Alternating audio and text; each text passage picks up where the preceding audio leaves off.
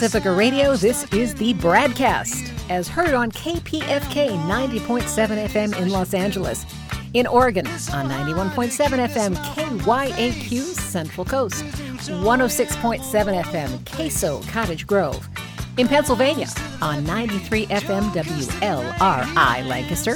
In Hawaii, on 88.5 FM KAKU, the voice of Maui in Ohio on WGRN 94.1 FM Columbus, in Palenville, New York on 102.9 FM WLPP, in Minneapolis, St. Paul on AM 950 KTNF, the progressive voice of Minnesota, and coast to coast and around the globe, streaming on Progressive Voices channel, Netroots Radio, Indie Media Weekly, FYI Nation, NicoleSandler.com, Radio Free Brooklyn. GDPR Revolution 99, Detour Talk, Radio Monterey, and Blanketing the Globe five days a week on Radio Sputnik.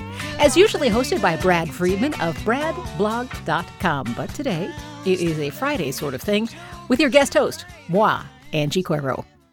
It's hard to get away from being an all Trump all the time hour. Well, not just today, but every day. And, and there is a lot of that to cover today, but I promise you value within those stories. RJ Eskow is going to join me. He'll be talking about Trump's proposed economic council. That kind of got lost in the noise this week. And the topic goes way beyond the great man and small hands of Orange himself. That list of, oops, until just now, all white guys features a roster of power that is going to long outlive the Trump phenomenon. And his story tells you exactly what the ultra conservative, ultra rich, but never rich enough, of course, segment of America wants to keep doing to get more money and more power. And that is bigger than Donald. And it's just a few minutes away. RJ Eskow from the Zero Hour joining me here on the BradCast And visiting us to sum up the whole week will be Gotta Laffy of the Nicole Sandler Show. And again, on the surface, it's a lot of Trump that she and I are going to talk about. But we're going underneath that to the common and controversial habit of discussing Trump in mental health terms. He's crazy. He's nuts.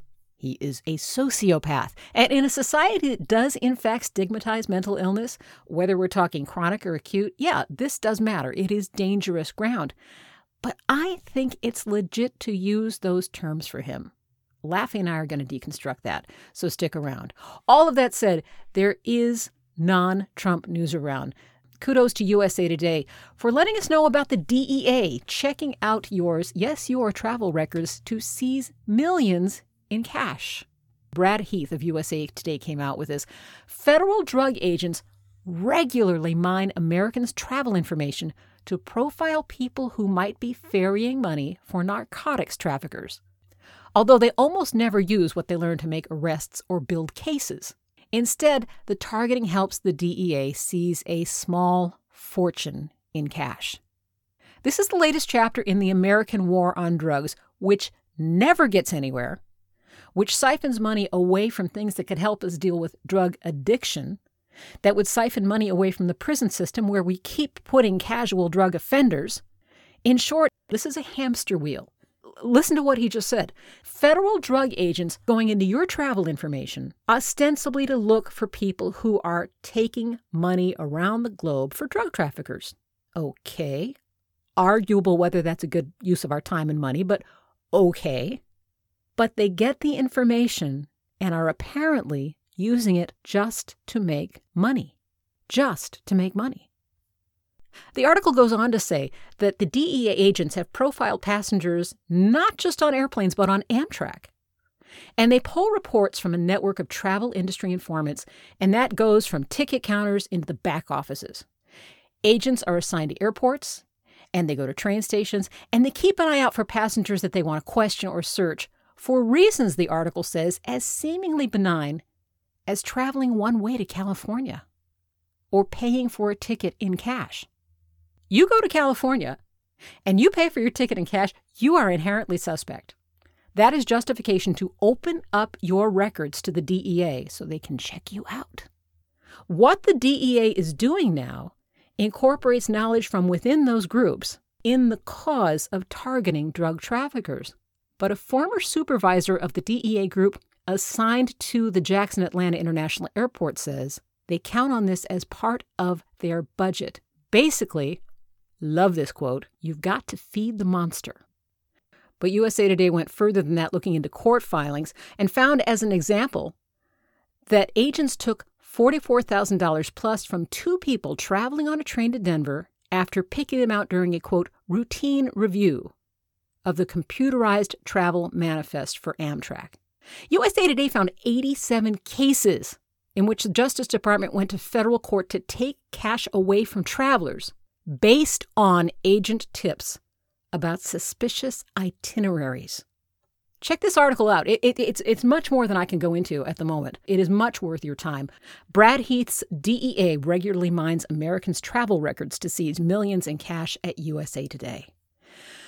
From there to yet another rape case where courts took pity on the guy involved, wanted to save his tender behind from the clutches of the criminal justice system. And so we have yet another powerful statement from a rape victim who had to settle for speaking her piece instead of getting justice. This is the St. Patrick's Day rape of 2014 at the University of Colorado. A freshman being escorted home by Austin James Wilkerson, who promised her friends that he would take care of her because she was drunk. Instead, he raped her. Those are the basic, I mean, the rough, hard outlines of what went on here. But the more you read about the case, the more you'll see the correlations between this and the Brock Turner case in California. Not only what happened in the courtroom and afterward, not only because another heartrending statement has come out from another unavenged rape victim, but also in the sheer ugliness of the case itself. Brock Turner lied in his statements to authorities about his drug use, about whether the woman had given consent, about whether he knew she was unconscious, about what he did to try to escape from the scene afterward. He lied about all of that because every little bit of it and the subsequent letters from his family and friends afterwards showed an immense ignorance of the reality and the impact of rape and the immense selfishness of his efforts to get out of responsibility for what he had done. And it's happening all again with this case in Colorado. Happened, past tense, it's over. And again, we hear from the family his life was ruined by this. Oh my God, that is right out of the Brock Turner handbook. Poor guy, his life was ruined by this act of raping. He had post rape done the same things to cover his tracks spreading false information about why he was with her, what ensued. I, I don't even want to go into all the details. It's it's it's beyond infuriating. It is concerning for how we are so far into what we seem or would like to think is an understanding of rape culture, understanding it enough to try to shut it down, do something, identify it while it's happening, and cut it off right there. Punish people who need to be punished. And we keep not getting it. We keep not getting it. So here is another case.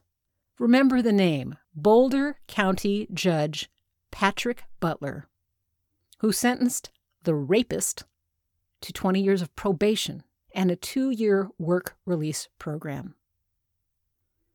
Work release means he, he gets to go out and do his gig. His gig. He goes out, he works, and he comes back to be locked up for the night. Two years. That woman is damaged, at least for the immediate future. I hope not for life. People can and do recover from the most horrendous things. We got to work harder to get our system to recover for the rape culture that it is mired in. Mired. It's going to be almost a relief to talk about nothing but Donald Trump for the rest of the hour. So let's get right to that on the BradCast. I'm Angie Coiro. Some good interviews coming up, so stick around.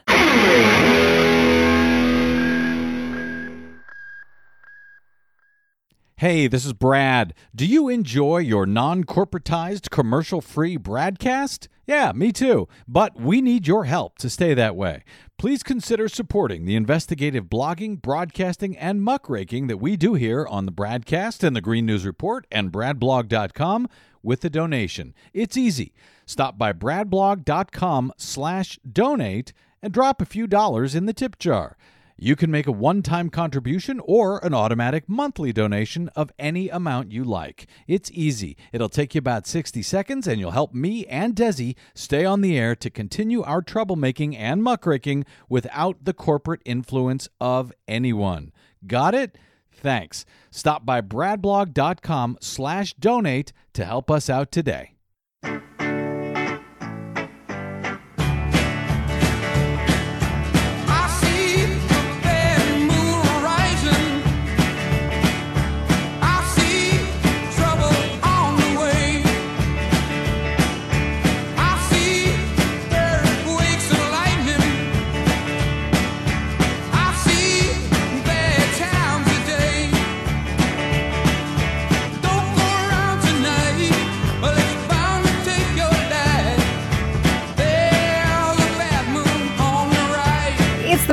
The Brad Friedman Show from the Brad blog. Brad and Desi are taking the day off, and they have left the show and the controls in my hands. I don't know why they keep doing that, but they keep doing it. So thanks, guys. I'm Angie Coiro. I, I will be the first to admit I am absolutely thrilled to watch the Republican Party implode. I'm thrilled. There will be some serious impact down the line if we don't have two, at least two, vibrant, intelligent, compassionate parties with differences over how good things are to be done. But the GOP has well gone past the point where it can be that party.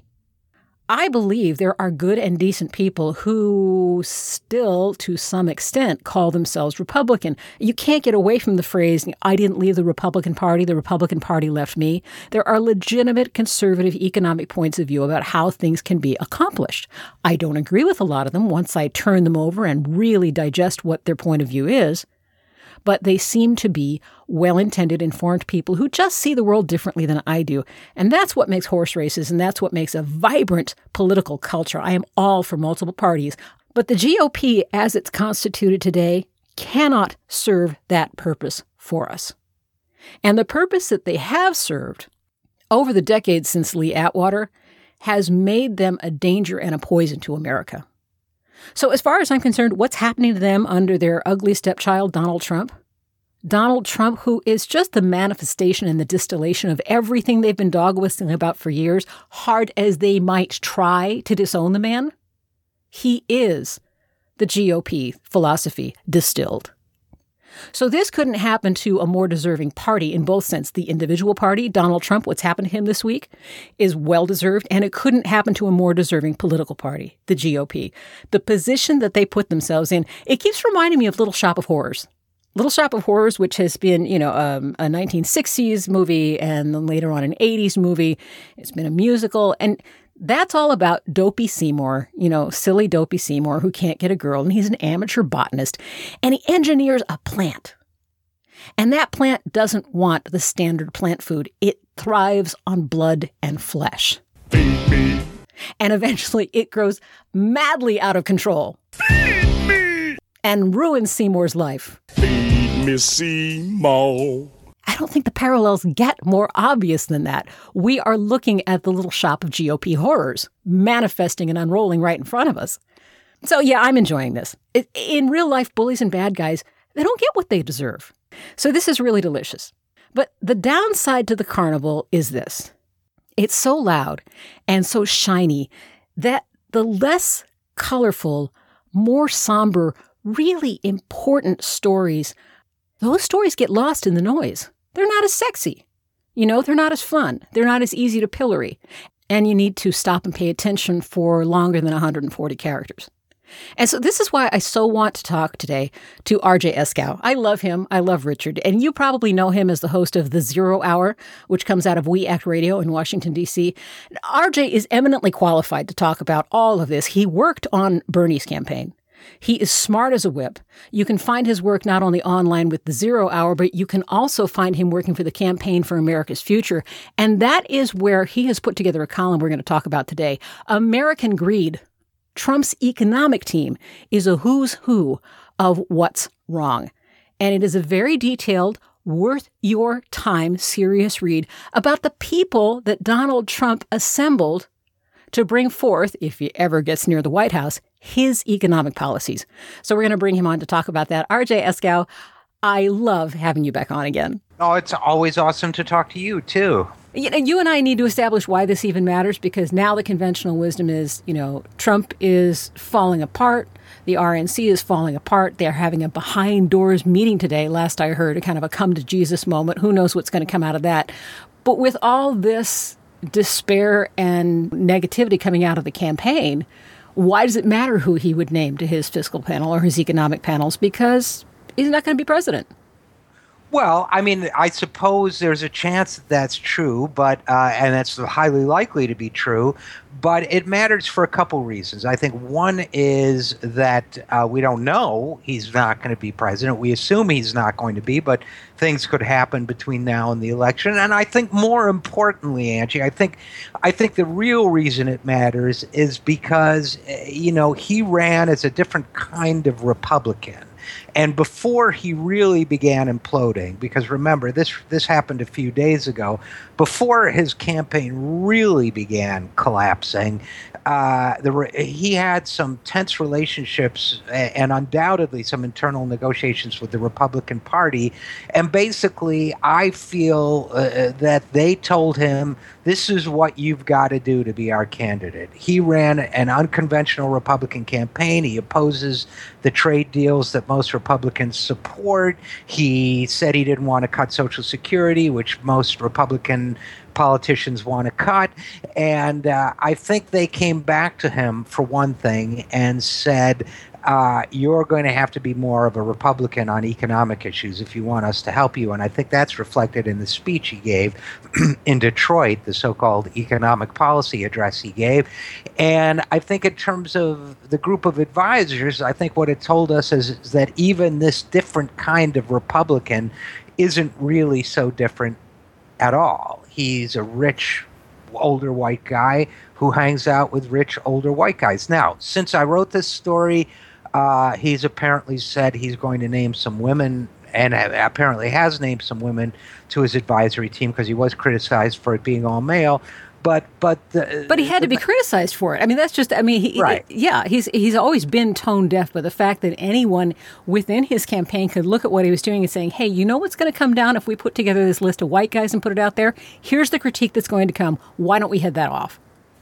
Right, right. I mean, I, I think that uh, I think it shows that that's what even a quote unquote different kind of Republican who supposedly speaks for working class white people, and let's be clear, it is just white people. Um, that uh, even a guy who supposedly speaks for people who are part of the middle uh, middle class or working class is really, when it comes to republicanism, a rich guy talking to other rich guys and trying to sell their agenda. And we to, know they have binders full of women, so they actually uh, could have found someone. Well, Trump, I'm sure he does, literally. Yeah. Well, let's look at some of the people that we saw lined up there. We've already established that, you know, whatever he has said subsequently, the initial slate he put out was all white guys. And there's some very common names we're seeing, some very familiar names cropping up. By golly, there's Goldman Sachs again. Goldman Sachs is everywhere, not only in, you know, on the Republican side of things. We'll get to Hillary Clinton.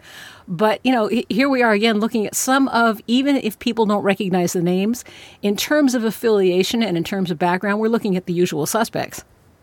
Oh, uh, yes and no, in the sense that I think they're even worse than some of the usual suspects. I think, you know, we have bankers, we have I mean, look, Steve Feinberg alone, who's one of the the um, five Steves among uh, 13 people that that not only aren't they diverse by gender or race or age, they're not diverse by name. 5 mm-hmm. of the 13 are named Steve. But uh, Steve Feinberg, uh, who, uh, you know, he's the guy who runs Cerberus Capital Management. Cerberus is, of course, the, the three headed dog that guards the gates of hell in mythology. um, and the three heads of Steve Feinberg's operation, or the three things that should make him famous, one is that he bought, they bought Chrysler in 2007. Uh, you may remember that, and said they were going to make it profitable again using those great private sector techniques we all yes, care about. Because they always it's, work so well. Instead, they declare bankruptcy. It took bailout money. Um, they also are big in the gun industry. They uh, own a number of gun companies, including Bushmaster and Remington. And uh, the manufacturers, uh, Bushmaster made the AR 15 that killed all the kindergarten children in Sandy Hook.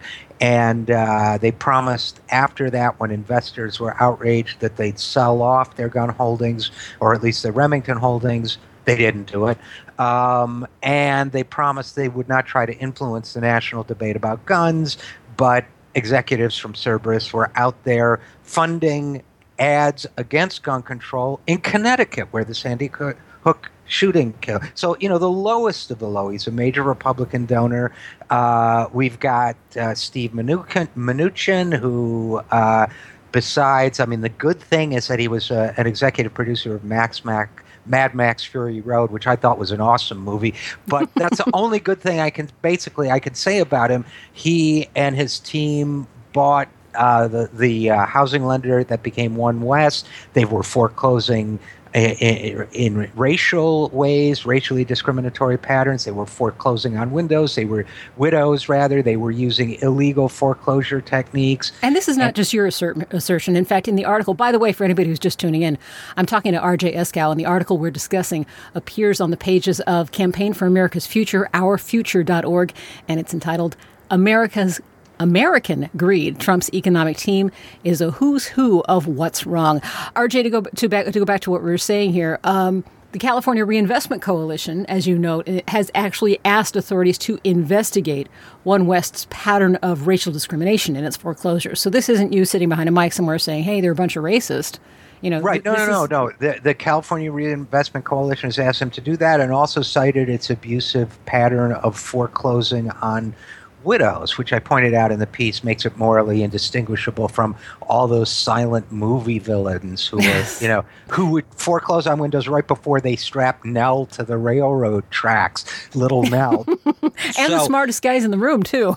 Yeah, exactly. Go after the, lowest widows. Of the low. You know, I mean, Harold Hamm, who's the uh, Oklahoma oil billionaire, who is a major fracker. He, you know, he's very the the enormously destructive technique called fracking, which is so harmful to Mother Earth. But this mother fracker is not only one of uh, one of Trump's top people but he's being cons- they're saying he would be a, a, a strong candidate for the job of energy secretary if Trump became president. He's worth 11.3 billion dollars they according to reports and he's a big funder of the University of Oklahoma and when earthquake researchers at the University of Oklahoma wanted to look into the fact that earthquakes in Oklahoma have gone up nearly 400 times, and they think it's because of oil and gas uh, practices, especially fracking. So he tried to get them fired. Uh, so I mean, this the, the, we could go on and on. John Paulson, who did the uh, deal with Goldman Sachs, called Abacus, where uh, Goldman Sachs wound up paying half a billion dollars for the way it re- misrepresented that deal to investors. I mean, you could just go on and on. These guys are the lowest of the low, as far as I'm concerned. Well, in fact, let's go back to Andrew Beal. Uh, he's a banker, and he was in the distressed property business. And uh, the Wall Street Journal, Mr. Beal acknowledges that some debt collectors engaged by his banks may have pushed too hard. And so, you know, all of these guys have records for having done things that are, if not outright nefarious, at least suspect. and, And- slimy and loathsome. I mean, you know, these are not legal terms, so I don't, you know, these are not slanderous charges. They're just, I mean, look, Mr. Beal acknowledges uh, some debt collectors uh, might have pushed a little too hard. You know, I'm sorry, my boys were a little rough. But that's what we're talking about. We're talking about the most vile kind of, you know, misleading invest, uh, misleading homeowners and and entrapping them of foreclosures. You know what Mnuchin did, what what, what Beal did. I mean, these guys are just vile. And you know, Steve Feinberg buying up all these gun companies and really trying to maximize the money he can get out of it. And just the fact that he he put them all in a single entity once he bought them all up called the Freedom Group. I mean, just uh, these guys are just they were horrible. Well, here's an interesting question, though: is, for example, when you've got a guy who's worth, you know, eleven billion billion with a B dollars, And you have Trump, who is a public clown even before everything that happened this week. It was pretty clear he was a public clown. Why would they sign on with this guy? I mean, they don't need him. They don't need his money. And in fact, associating with him conceivably could damage them. I don't know. Maybe he couldn't. Maybe they're untouchable. What, what What's your thought with what they get out of this? Yeah, you know, Angie, that's a great question, and I don't really know the answer to it, except that one, I know that real there are a lot of very very wealthy people who are just fond of Donald. Maybe the way you know like he's the goofy kid in the gang movie in the Goonies or whatever you know I mean they're fond of him. He's like their goofy sidekick.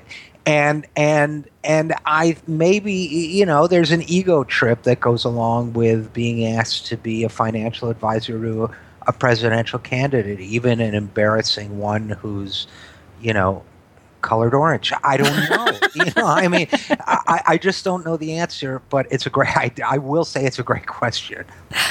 I want to look at a little tiny sidelight that's hidden in your story. And I find this kind of thing distressing. I have no answers for how it happens. You talked about the fact that uh, the gun that was used in the Sandy Hook shootings, the Bushmaster's AR 15, was one of the investments of the Cerberus company. And they had said, after they were called out on that, that they were going to unload the holdings. And then you have a link to this. Later, they reneged and said, well, we can't find a buyer. And the story hidden behind that to me is how many of these.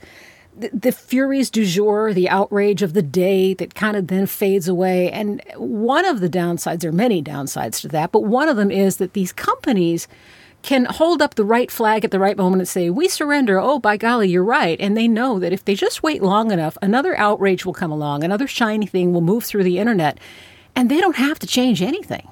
Yeah, I mean, they they they, they, worked out a deal where investors could. Uh, instead, could uh, kind of cash out of that part of the investment, but they got to keep the investment now. They got very cushy reporting to the extent that it was reported. Like the New York Times said, well, they failed to find a buyer. Well, you know what? No, if they sold it for a dollar, they'd find a buyer. Mm-hmm. So it's not true that they failed to find a buyer.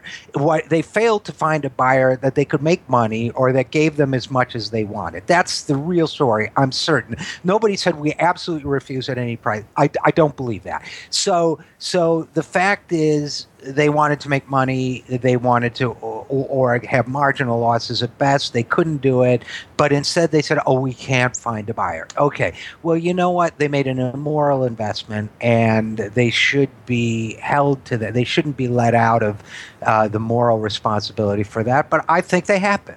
Mm-hmm. Mm-hmm. Talking to RJ Eskow, his article is up right now at Campaign for America's Future, ourfuture.org. American Greed, Trump's economic team is a who's who of what's wrong. You also hear him as host of the Zero Hour. Uh, RJ, let's talk a little bit about Hillary Clinton. Okay. It's been really difficult to try to parse through the good hearted people and their messaging about Hillary Clinton is as bad as Donald Trump. We need to work as hard against Hillary as we do against Trump because either one in the White House will be a disaster as as is frequently the case when the political rhetoric heats up this hard, nuance goes completely out the window. And the fact that you can support Hillary Clinton as at least somewhat influenceable if she gets in there, at least someone who could reasonably have some hope of being pressured, gets completely lost. In fact, I saw a tweet the other day that Obama might as well be a Republican, and that came from that came from a Bernie or bust supporter. So, can we talk about the rhetoric that's happening? You know, putting the Republicans aside, rolling the orange guy over to the side of the road for a minute let's talk about what's happening on our side and, and talk about how to bring some of these divisive voices together. And who do we just surrender and say, this person is hopelessly never Hillary, hopelessly Bernie or bust? We're not going to get anywhere trying to get this person to vote for Hillary. And as you said earlier, this is not over. And I, like you, am not willing to say Trump can't get into the White House. I am not willing to say that. Yeah, no, I, have just seen too many crazy things happen in politics. The um, Yeah, you know, it, it's really interesting. First of all, I, I, guess I have a bunch of thoughts about that. Starting with, uh, in terms of ta- communicating with folks like that, first of all, you know, I don't condescend. I don't disrespect their opinion.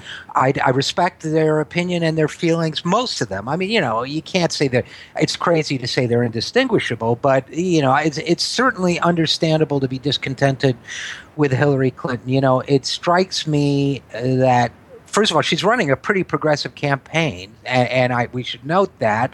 But you know, in some ways, she has expressed over the years and during the primary some pretty what in previous decades would be considered Republican like ideas, you know, Yes. about and values. Uh, and secondly, I think it's important to note that in a normal election year, some of the things that have come out, even in the last week, about the emails where she hadn't turned them all over when she said she had, and all of that, would be enormous campaign problems and enormous campaign issues. But when you're running against Donald Trump, none of that matters because Yes. he's so insane. Um, so uh, it's not crazy for people to not be crazy about Hillary Clinton. I, I would start with that. Um, but on the other hand, there are a couple reasons why I feel strongly about not elect about defeating Trump. Okay, so let's start there with defeating Right. Trump before we get to Hillary. Uh, one is anybody who studies history knows that the really scary leaders who took their country down very dark roads were not as they were more like buffoons when they ran than they were like terrifying leaders. They- whether it's mussolini or hitler or anybody else you want to pull out of history uh, peron juan peron well uh, you know they were kind of clownish until they got in. So the fact that trump is clownish does not uh, does not comfort me. And is it inevitable that he would turn into some sort of totalitarian dictator? No, but it's possible enough that I'm really, really frightened of Trump. That's number one. Num- and I'm really frightened, what, even if he doesn't get elected, of the horrible feelings he's bringing out, the rage and the racism and the hatred that he is inciting, which will outlast his candidacy. Yes, So that I is ours. We need to own that, whether Trump's at the head of it or not. Yeah, and, and and so I'm really concerned about those things. As for Hillary, uh, I will say this in her favor. One, as you said, she's you, you pronounced it influenceable, which I think sounds much better than influenceable. But uh, she can be influenced. And I think that's I do think that's not nothing, as they say, and that's one.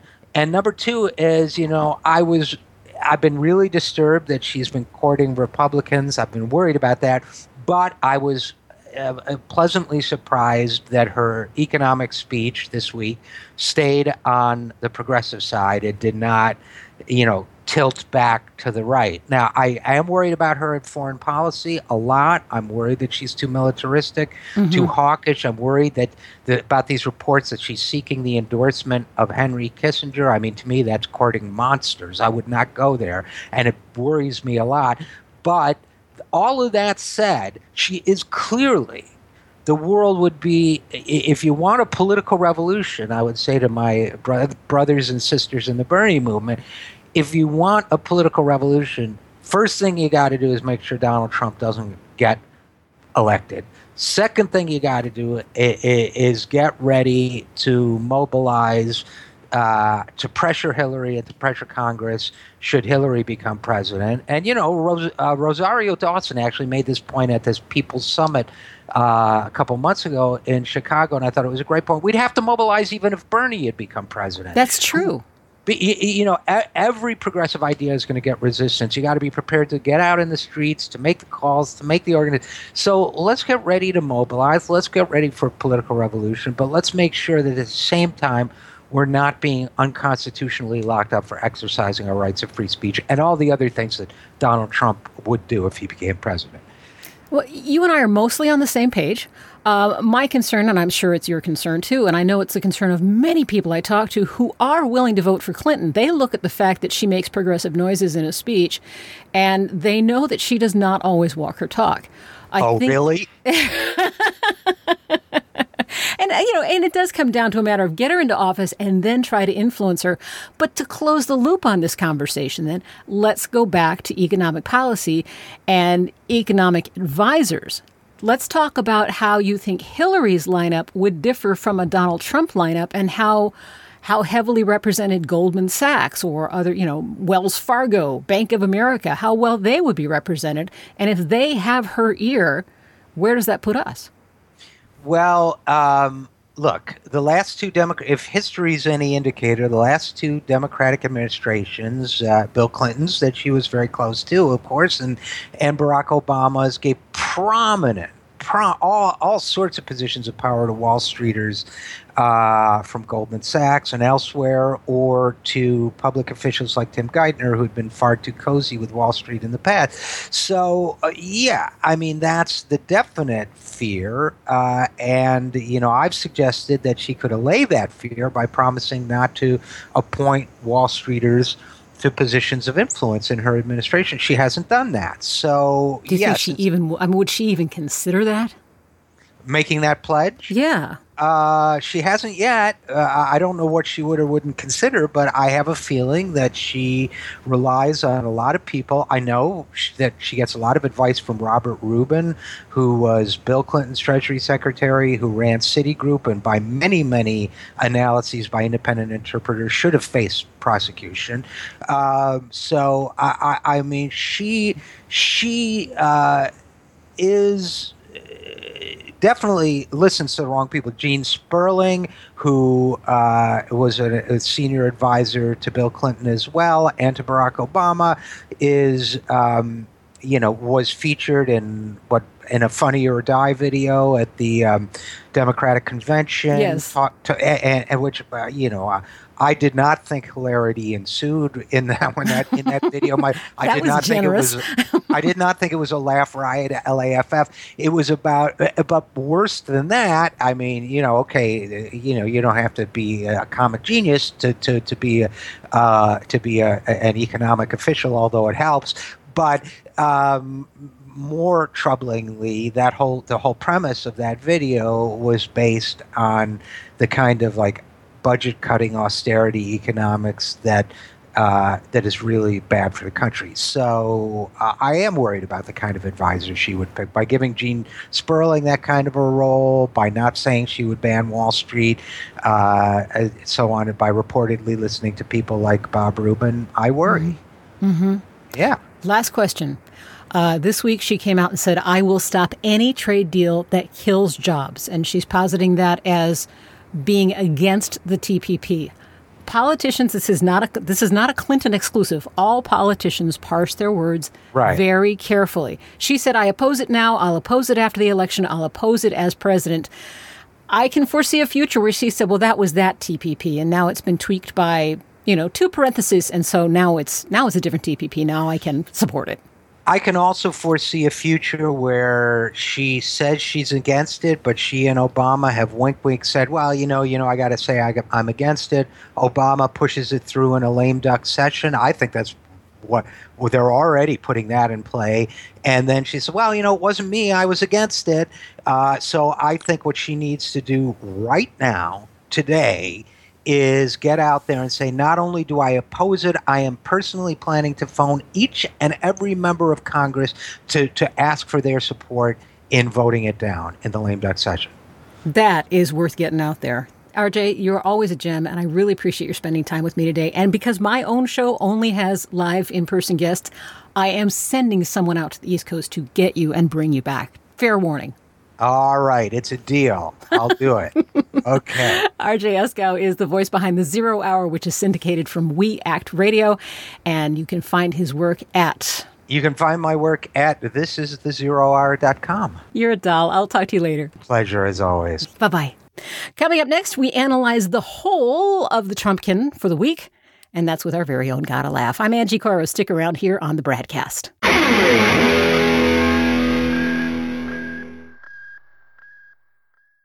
Hi, this is Desi Doyen from the Green News Report and the BradCast, both brought to you without corporate or political influence. Why? Because we rely on you to help keep us completely independent. Please drop by bradblog.com slash donate today and help us stay on your public airwaves. That's bradblog.com slash donate. You'll thank yourself later. I'll thank you now.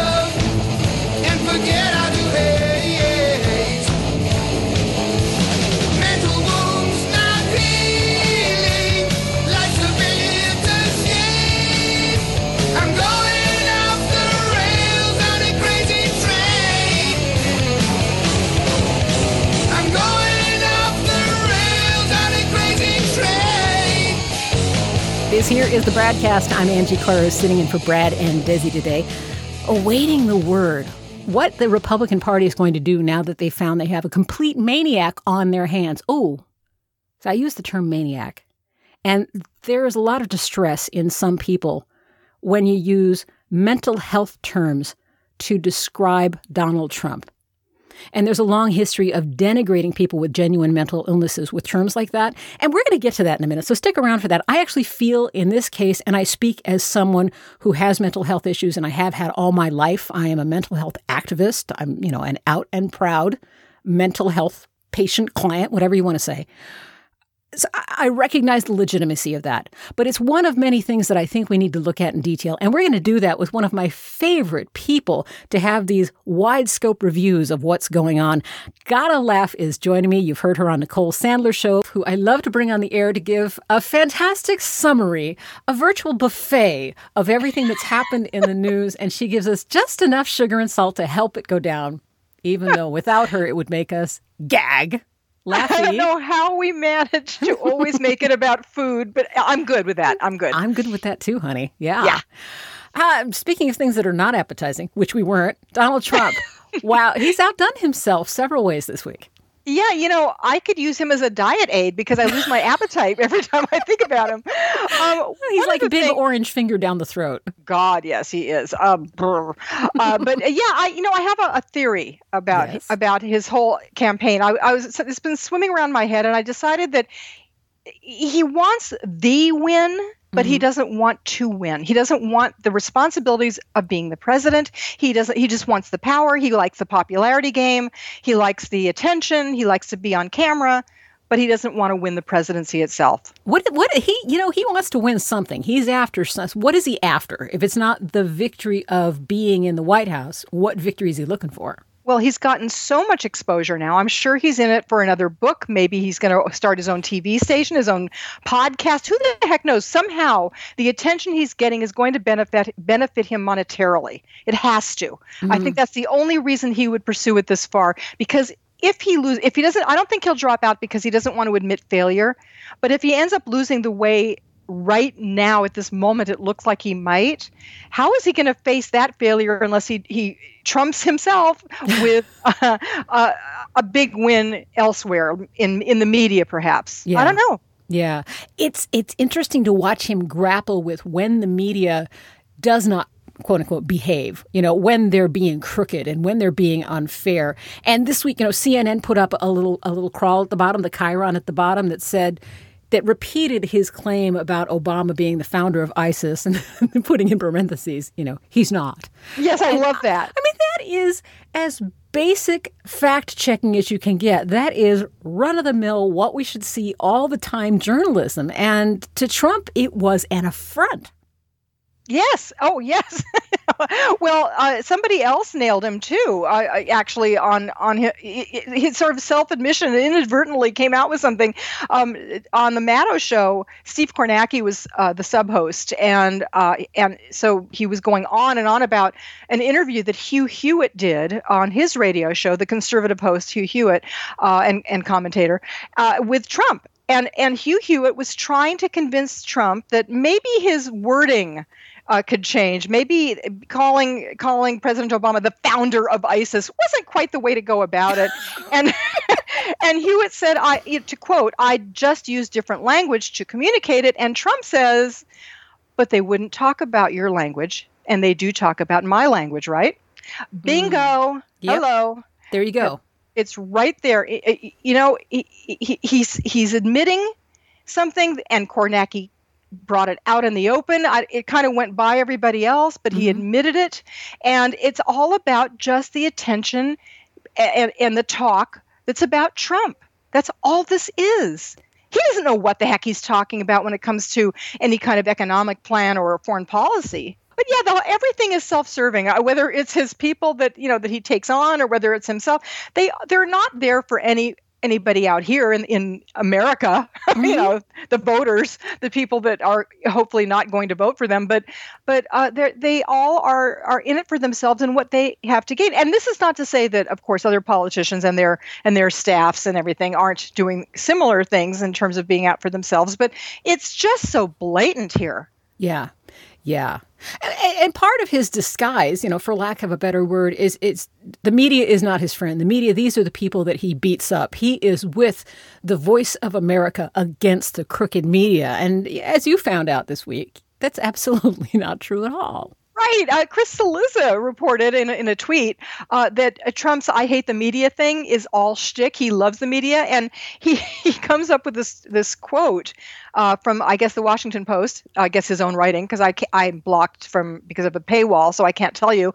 But the the quote is: "All told, over the past four months, Trump spent more than 20 hours talking to the Washington Post reporters who were working on a biography titled Trump Revealed: An American Journey of Ambition, Ego, Money, and Power, which will be out in August, just uh, another week or so. And Trump was gracious and generous with his time, took nearly all of our questions, they say, and often extended the length of our interviews, sometimes doubling or tripling the allotted time. That level of cooperation was a surprising switch from the campaign's initial reaction to the book.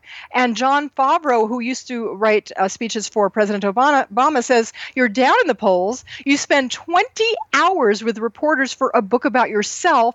Stunning malpractice. So there you go. Well, okay, let me play devil's advocate, okay? Okay, on sure. The, on the off chance that we have some Trump supporters somewhere listening to Brad Friedman's BradCast, what if this is a man who saw the error of his ways and decided to sit down and be accessible to the media and speak frankly and let the chips fall where they may? Well first let me let me just sort of change that scenario. You mean his staff kicked his butt and said better sit down with the media. I don't think trump ever sees the error of his ways. I don't think he thinks he makes errors but i think he might listen to people who say you'd be wise to try this and maybe he did do that. Um, however because the book is about him i really don't think that's the case. I really think he thought well I'm going to talk. You know, he banned Washington Post from his uh, rallies. So That's for him to to stun, you know, stunningly turn around and say, "Here's 20 hours of free time," and hey, let me give you more time than you asked for. I think it's because the book is about him. The book is about him. Absolutely. And speaking of things that would make his, his advisors absolutely crawl out of their skin, Guantanamo. Oh, Priceless. I didn't know about this one until you told me about it. Dive in. Yeah, I just saw this. Um, Matt Pearce of the LA Times uh, tweeted out Donald Trump wants military trials for U.S. citizens, which is illegal. Uh, and and Trump says, and this is from the Mi- Miami Herald. It came out uh, today. And uh, it says a, a President Donald Trump might push for Americans accused of terrorism, Americans accused of terrorism, to be tried in a military tribunal at Guantanamo Bay, Cuba. Oops. He says, I would say they could be tried there. That would be fine. Uh, and then he goes on to say, and I'm trying to find it, I, I want to make sure that if we have radical Islamic terrorists, we have a very safe place to keep them. um, he said, um, President Obama, he added, is allowing people to get out of that are terrible people. I don't even know what he's saying here. Allowing people to, oh, to get out that are terrible people. Uh, and and he's asked, well, would you try to get the military commissions, the trial court there, to try U.S. citizens? And well, I know that they want to try them in our regular court systems, and I don't like that at all. I don't like that at all. I would say that they could be tried there. That would be fine. Uh, no, no it wouldn't The be fine. Constitution, according to Trump. Yeah, well, shredded Constitution according to Trump. Yeah. I don't think he, as as as a, a, a dear Mr. Khan said, the the speaker who was at the the Democratic convention, he held up the Constitution in his hand and said, "I don't think Trump has ever read this. I'm now more convinced of ever than ever that he has not read this." And and if he did, I think he would find that way to rationalize that it doesn't apply here, it doesn't apply to this person. And we're dealing with somebody this is a topic that comes up a lot and it's it can be divisive. We're dealing with someone who occasionally manifests symptoms of being truly mentally unwell. Yeah. The the responsibility to declare someone mentally ill belongs only to a person who's actually spent time, you know, who has the authority, has the education, has the licensing to sit down with Donald Trump and say, I declare this person has the following mental illness. But you and I were talking about the fact that we hear things like that, that he's okay for Americans to be put into Guantanamo, that mm-hmm. he it's okay for him to, you know, bring their little trials there because they shouldn't be tried in the courts that they're guaranteed a trial in. And you and I say, well, God, that is nuts. And what you and I were chit chatting about was the fact that that raises the hackles on a lot of people whose point I can see, but with whom I disagree, that this is inappropriate language to talk about Donald Trump, that we're not talking about a mental diagnosis. We're talking about a freehand, what's the word I'm looking for? We're talking about an irresponsible, degrading use of terms that people who do have mental health problems or do you know, our activists on behalf of mental health frown upon. And they say it's not appropriate to call him crazy, not appropriate to call him nuts, not appropriate to call him a psychopath. I you and I, yeah, go ahead. Yeah. No, but but sociopath is more is more uh, appropriate. I think sociopaths are people who who don't feel guilt about the things they say and do. Yes. And and uh, and egocentricity is a big part of that narcissism. Um, so he may not be literally insane, the clinical definition of insane, but um, you know, my father was a doctor, and he used to tell me that um, neurotics have their own logic. You cannot win an argument with a neurotic. No, my dad, no, my it's dad like uh, it's like trying with- to argue with a fish. I mean, they just squirm Exactly. around and change shape, and th- you know, then they're swimming off in some completely different stream. It's like, wait, you just moved the goalpost here. Mixed metaphor, but, was a fish but it's goalpost. true. Their their their worldview, and again, disclaimer: neither you nor I is a mental health professional, but we are discussing the appropriateness of using these terms to talk about Donald Trump. And the fact is, there is some lay knowledge out there, and it does help to capture what it is he's doing. As you just said, if you're dealing with a neurotic. Changes the subject or moves the goalpost or, you know, just squirms to a whole different area. Eh, these are observable facts. Well, of course, and and we're also talking about extreme behavior here. We've never, I don't think we've ever had a presidential candidate who uh, who it, it throws out the nasty, uh, demeaning, you know, uh, just uh, vitriol, you know, one thing after another after another, whether it whether it's racist or misogynist or or uh, you name it, bigotry. I mean, uh, there if somebody that's at the very least mentally unstable um, you know, we and and also there is a big difference between saying you're crazy and you're crazy. We're Yes. not we're not necessarily saying he again he's the clinical definition of insane, but there is a clo- colloquial, you know, phrase you're nuts. He's crazy. do want to I want to claim some empathy here for the people who do say that you know mental health is badly enough misunderstood in our culture. Sure, and we don't need to demonize the mentally ill. We don't need to cheapen the terms that actually do apply to them or that have been used to degrade them in the past. And I totally get that. I'm a mental health activist, though. I'm you know I'm an out and proud bipolar two depressive whose life has been saved by pharmaceuticals and good therapy.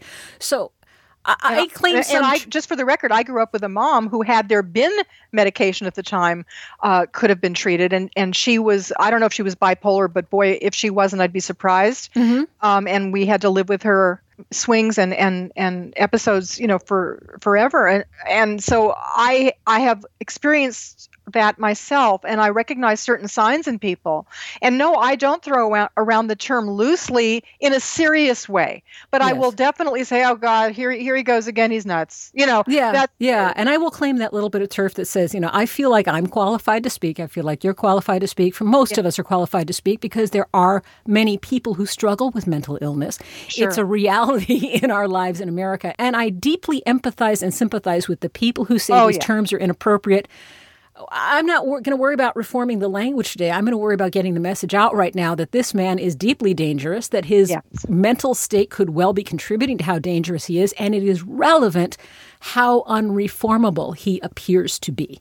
And that this does not just affect uh, you know voting fun time where we're all listening to speeches and picking them apart and and kind of getting a laugh out of some of them and, and other times you know taking them very seriously. But this affects the entire world. This man would be the commander in chief this man has to have nerves of you know the calm and reason and nerves of steel which is one reason uh, president obama it was so it is so impressive and was in his duties because he is very calm. He's very reasonable. He takes time to think and, and to a fault sometimes. Yeah, but he's hopelessly black. Oh yeah, You know, um, he's I mean, really, it. really good at what he does, but unfortunately, Yeah. he's got the wrong skin, so he really sucks as a Uh, president. he That's clearly isn't qualified.